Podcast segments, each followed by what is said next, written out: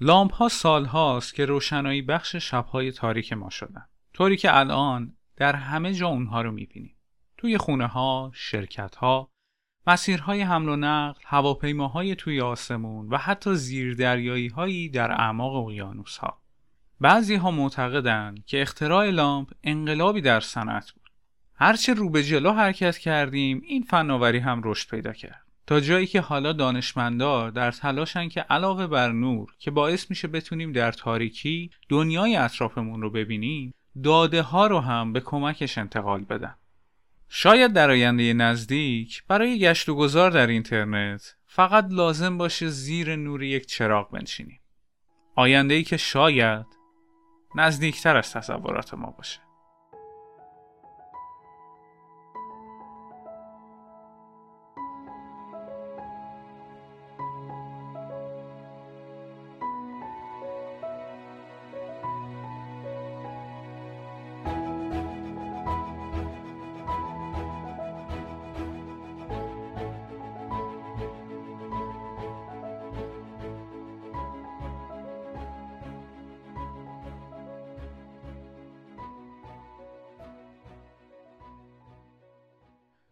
سلام. من بابک معمار هستم و شما به سیزدهمین اپیزود پادکست آینده نزدیک گوش میدین که در هفتم بهمن ماه 1400 منتشر میشه. پادکستی که در هر قسمتش من تلاش می‌کنم درباره یک فناوری اختراع یا تکنولوژی صحبت کنم که ممکنه در آینده نزدیک زندگی من و شما رو تغییر بده. قبل از اینکه شروع کنم این اپیزود رو باید یکی اسخایی بکنم بابت تاخیر این قسمت و بهتر بگم تاخیر چند قسمت تاخیر آینده نزدیک.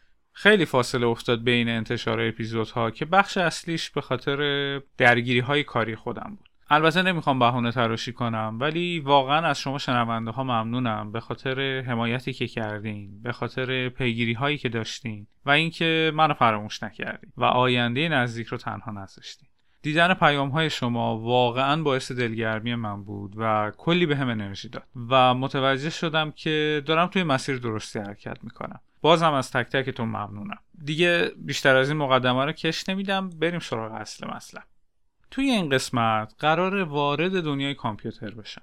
اینترنت سال هاست که وارد زندگی ما شده و الان یکی از عناصر جدایی ناپذیرش به حساب میاد. هر روز خب ما حداقل یک بار شبکه های اجتماعی رو چک می‌کنیم به ایمیلامون سر می‌زنیم. خیلی از خریدهامون رو به ویژه توی این ایام کرونا به صورت آنلاین انجام میدیم و هر جور که حساب کنیم کاملا وابسته شدیم به اینترنت.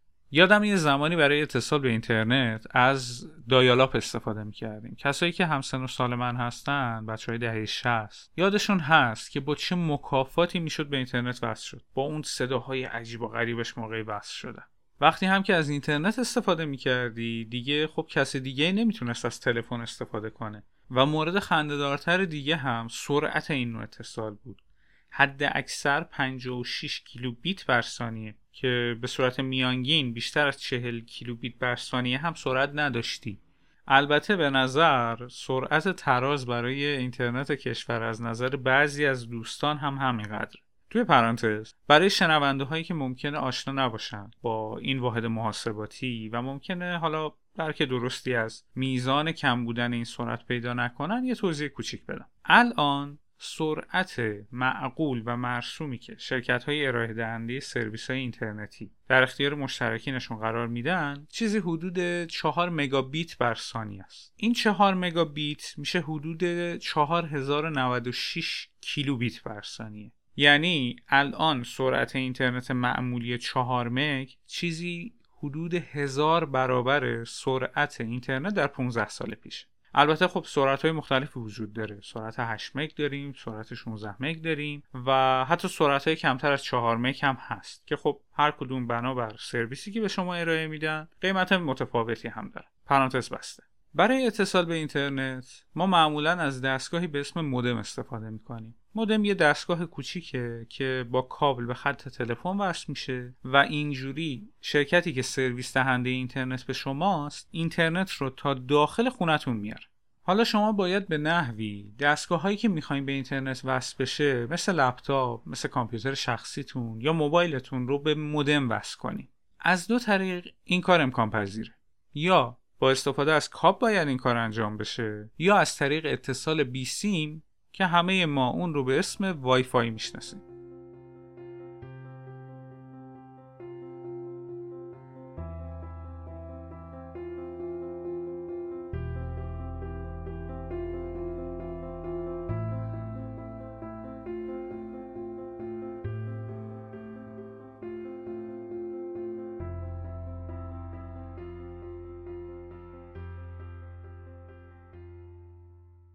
وای فای یک نوع ارتباط شبکه‌ای بیسیمه این تکنولوژی کمک می‌کنه که با استفاده از طول موجهای رادیویی در مسافت‌های کوتاه داده ها با سرعت بسیار بالایی منتقل بشه.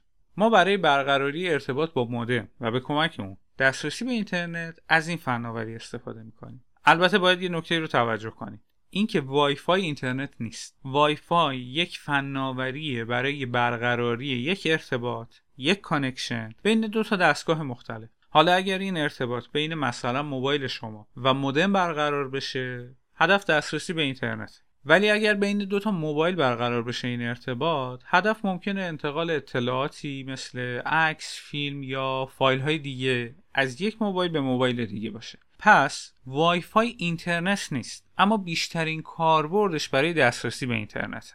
با وجود همهگیری وای فای ولی خب این تکنولوژی یه سری کم و کاستی هم داره. اگه همین الان ازتون بخوام که به قسمت وای فای گوشیتون برین و نگاهی بندازیم به لیست وای فای access point هایی که در اطراف شما هست به نظرتون چند تا ممکنه وجود داشته باشه؟ شاید حدود 20 تا 30 تا access point مختلف. با اسمای بعضا عجیب و غریب یا اسم همسایهاتون بتونیم ببینید اگر موبایل شما بتونه اونا رو تشخیص بده و شناسایی کنه یا اصطلاحا ببینه پس اونا هم می‌تونن شما رو ببینن. سیگنال های وای فای توی یک محدوده مشخص و در تمامی جهت ها ارسال میشن. و همه دستگاه هایی که تو اون محدوده قرار داشته باشن می‌تونن اون طول موج خاص رو دریافت کنن. اما برای دسترسی و انتقال اطلاعات باید رمز عبوری که برای اون وای فای در نظر گرفته شده رو وارد کنن این تایید هویت با استفاده از روش های رمزنگاری انجام میشه. حالا اگه همسایه ما هکر باشه و سیگنال های دستگاه ما رو دریافت کنه ممکنه بتونه با استفاده از روش هایی به سیستم ما نفوذ و به اطلاعات اون دسترسی پیدا کنه. مورد دوم رنج یا محدوده ایه که میشه از وای فای استفاده کرد. معمولا این محدود حدود 10 متره که خب برای مصارف خونگی مناسبه ولی برای شرکت ها و سازمان ها کافی نیست. سرعت و قابلیت اطمینان هم موارد دیگه هستن که باید در نظر گرفته بشن.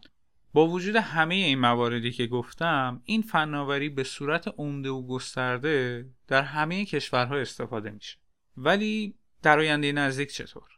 آیا در آینده نزدیک وای فای باز هم پاسخگوی نیازهای ما هست؟ یعنی اگر فناوری وای فای رو گسترش بدیم و بروزش کنیم همه نیازهای ما رو رفع می‌کنه؟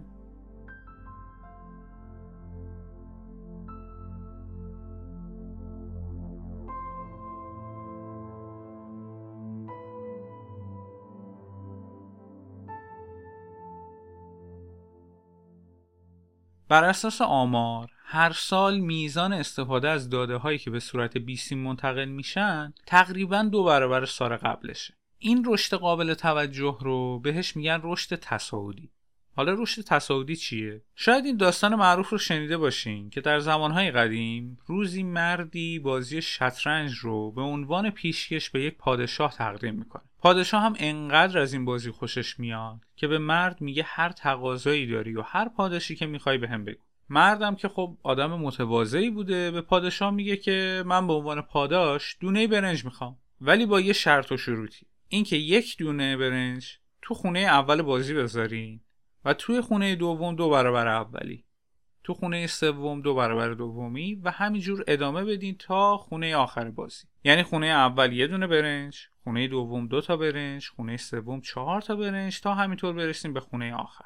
پادشاه خیلی خوشحال میشه ولی سرش بد کلی رفته بود که خودش هم نمی‌دونست. شطرنج 64 تا خونه داره و با محاسباتی که انجام دادن اگه بخوان اون پاداش رو همین الان به مرد داستان بدن باید 300 برابر دونه های برنجی که در دنیا تولید میشه رو براش بذاریم کنار. این میزان رشد چیزیه که ما بهش میگیم رشد تصاعدی. در حال حاضر ما بیشتر از هر زمان دیگه ای داریم از ارتباطات بیسیم استفاده می‌کنیم. چیزی نزدیک به 22 میلیارد دستگاه در سال 2021 حالا نکته جالب اینجاست که این تعداد تو سال 2016 فقط 8 میلیارد دستگاه بوده. فقط کافیه به اطراف خودتون یه نگاهی بندازین. لپتاپ تبلت ساعتهای هوشمند تلویزیون. گوشی تلفنی که داریم باهاش این پادکست رو گوش میدین و در آینده نزدیک هر شیعی در خانه های هوشمند و شهرهای هوشمند همگی از ارتباطات بیسیم استفاده می‌کنن. چه اتفاقی میفته وقتی این 22 میلیارد دستگاه بشه 40 میلیارد دستگاه؟ چه اتفاقی میفته وقتی در آینده نزدیک اینترنت اشیا به صورت گسترده مورد استفاده قرار بگیره؟ توی پرانتز اینترنت اشیا پروژه‌ایه که توی اون هر دستگاهی هر شیعی که در اطراف ماست به عنوان یک موجودیت بهش نگاه میشه و می‌تونه به اینترنت متصل بشه. از تخته های کلاس درس، تلویزیون های داخل خونه، لامپ هایی که در معابر شهری وجود داره تا لباس هایی که ما به تن داریم که توی اپیزود پوشاک در موردش صحبت کردم. پرانتز بسته. توی دنیای امروز هر چیزی داره دیجیتال میشه. عکس هامون، تمامی مدارک شناساییمون اثر انگشتمون دوستانمون حتی تمامی خاطراتمون دارن دیجیتال میشن. در نتیجه تقاضای زیادی برای داده های دیجیتال وجود داره و این یعنی استفاده بیشتر از دستگاه های الکترونیکی و نیاز بیشتر به ارتباطات بیسیم اما یک نکته اساسی تأمین انرژیه. تصور کنید چه اتفاقی میافته و به چه میزان انرژی نیاز داریم. وقتی قرار باشه چهل میلیارد دستگاه از ارتباط بیسیم استفاده کنن. از طرف دیگه ما در زندگی روزمره خودمون یک مصرف کننده بزرگ انرژی دیگه هم داریم. یعنی لامپ ها نزدیک به 20 درصد از کل انرژی که در دنیا تولید میشه توسط لامپ ها برای تولید نور مصرف میشن. که از منابع مختلفی به دست میاد. تو اپیزود انرژی اپیزود هشتم اشاره کردم که در آینده نزدیک ممکنه با چه مشکلاتی برای تأمین انرژی روبرو بشیم و چه راهکارهایی پیشنهاد شده تا از اونها به عنوان منابع جدید تأمین انرژی استفاده کنیم. در نتیجه تقاضای بسیار زیادی برای داده دیجیتال وجود داره. تقاضای بسیار زیادی برای ارتباط بیسیم وجود داره. و انرژی بسیار زیادی هم نیاز داریم. و اگر بخوایم از روش های موجود برای برقراری این نوع ارتباط استفاده کنیم مطمئنا باعث آلودگی بیش از پیش کره زمین هم خواهیم شد.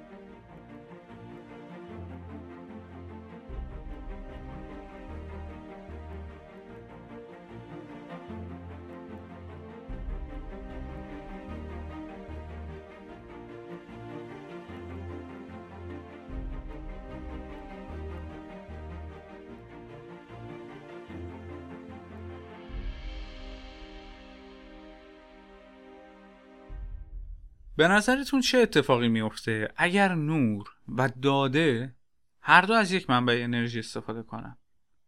ممکنه اینجوری مشکل تولید انرژی و آلودگی کره زمین حل بشه.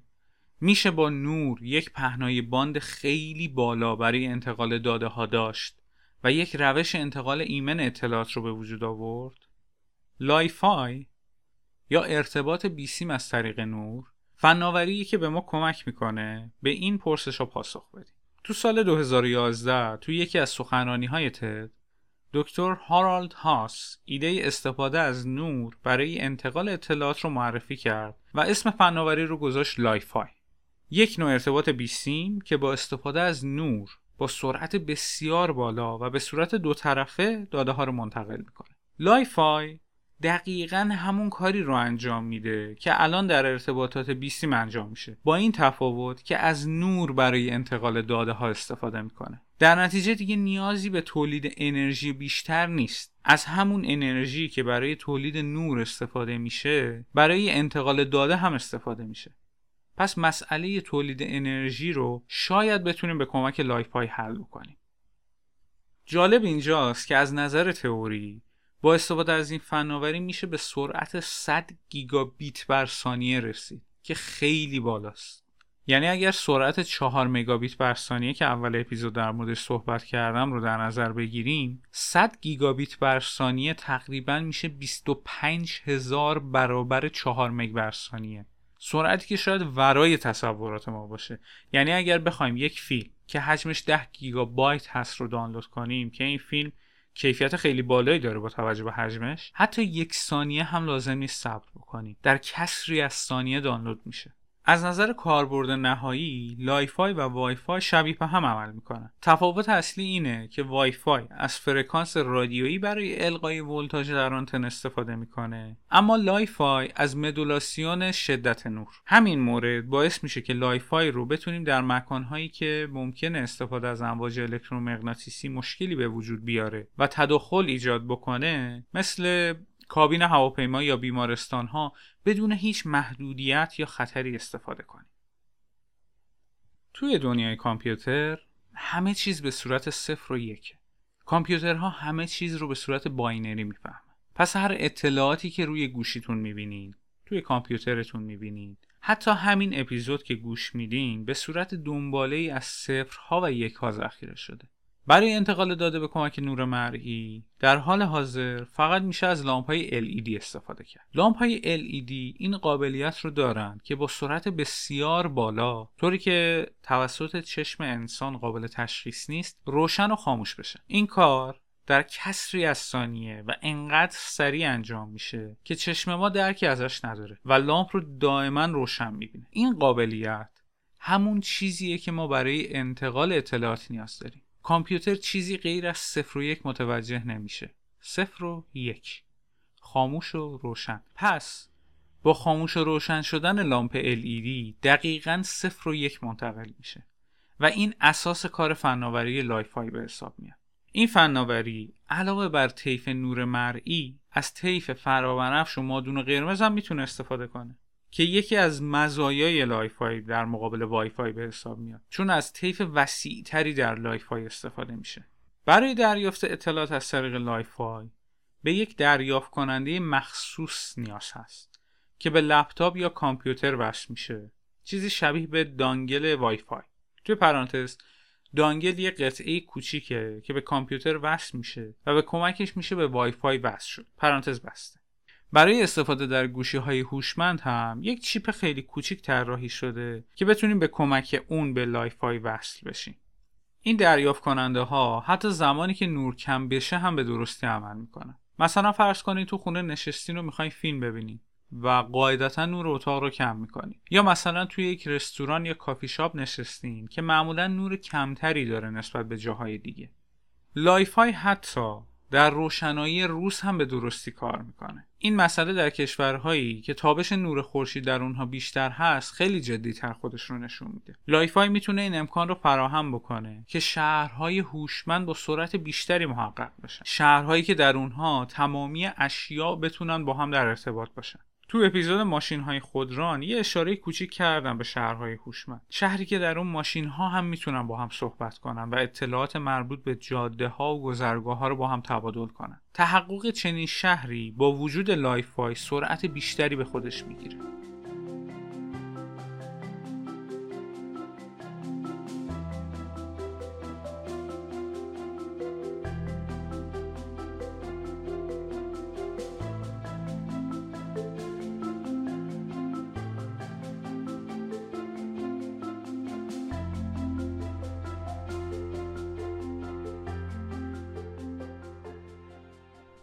یکی از مواردی که لایفای ادعا می‌کنه می‌تونه در موردش به کاربران اطمینان بده این مسئله است که زمانی که از محدوده نور یک لامپ عبور می‌کنیم و به محدوده نور لامپ دیگه وارد میشیم ارتباط با منبع اول قطع و منبع دوم به سرعت جایگزینش میشه. یعنی می‌تونیم یک ارتباط پیوسته و بدون قطعی رو به کاربران عرضه کنیم و کاربر می‌تونه به صورت آزادانه در هر جهت و هر مسیری که بخواد جابجا بشه و همچنان ارتباط خودش رو حفظ کنه.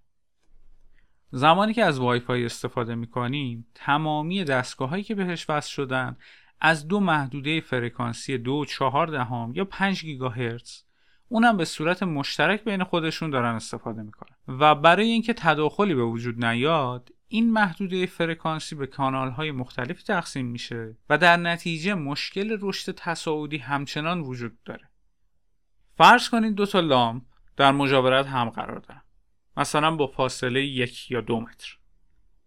و هر کدوم مشغول انتقال اطلاعات هستن. نکته جالب اینجاست. داده هایی که این لامپ ها دارن منتقل می‌کنن هیچ تداخلی با هم ندارن. در واقع ما می‌تونیم از تمامی طیف نوری یک لامپ در یک مکان برای دریافت یا ارسال اطلاعات استفاده کنیم. و چند متر اون طرفتر از تمامی طیف نوری یک لامپ دیگه برای ارسال اطلاعات به یک دستگاه دیگه استفاده بشه. این ویژگی راهکاریه که لایفای برای حل مشکل رشد تصاعدی که اول اپیزود در موردش صحبت کردم ارائه خیلی از کارشناس ها بیشترین کاربرد لایفای در آینده نزدیک رو در خونه ها می‌بینن. به خاطر اینکه در یک فضای کوچکتر تعداد لامپ های بیشتری وجود داره و احتمال اینکه در خونه های هوشمند از این فناوری استفاده بشه خیلی بیشتره مورد دیگه ای هم که قبلا در موردش اشاره کردم استفاده این تکنولوژی در هواپیما هاست. معمولا از مسافرین خواسته میشه برای اینکه دستگاه های الکترونیکی تداخلی در سیستم های هواپیما به وجود نیارن اونها رو در حالت پرواز یا airplane mode قرار بدن. ولی وقتی از لایفای استفاده کنیم نیازی به این کار نیست. حتی این تداخل ممکنه در بیمارستان هم رخ بده و روی دستگاه های حساس تاثیر بذاره. با استفاده از لایفای داده ها با تاخیر کمتری در شبکه منتقل میشن که می‌تونه برای کاربردهای پزشکی خیلی مفید باشه. مثل عملهای حساسی که از راه دور انجام میشن و نیازمند دقت بالا و انتقال بدون تاخیر داده هاست. حتی این امکان وجود داره با استفاده از این تکنولوژی ماشین ها بتونن از طریق چراغ های جلو و عقب با هم صحبت کنن و در ارتباط باشن تا ایمنی جاده ها بالاتر بره و یا چراغ ها و علائم راهنمایی و رانندگی با استفاده از این روش بتونن اطلاعات جاده رو برای ماشین ها ارسال کنن. با این وجود اما نیاز به تحقیقات بیشتر در این زمینه هست. شاید در آینده نزدیک لامپ های LED بتونن دسترسی به اینترنت پرسرعت رو برای همه برمقام بیارن. چیزی که شنیدین سیزدهمین قسمت پادکست آینده نزدیک بود. مرسی که تا اینجا همراه من بودین.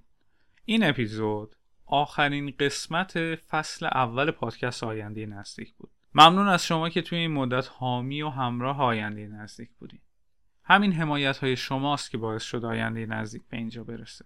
حدود دو ماه استراحت می‌کنم و با شروع سال جدید با انرژی بیشتر و با فصل دوم آینده نزدیک در خدمتتون هستم.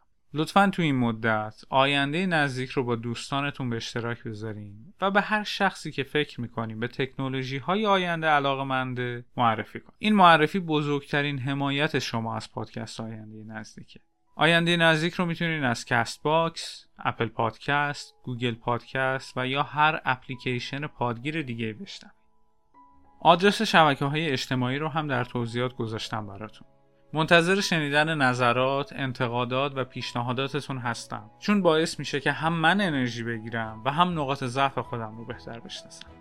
من بابک معمار هستم و آخر هفته فوق‌العاده‌ای رو براتون آرزو می‌کنم از پادکست آینده نزدیک.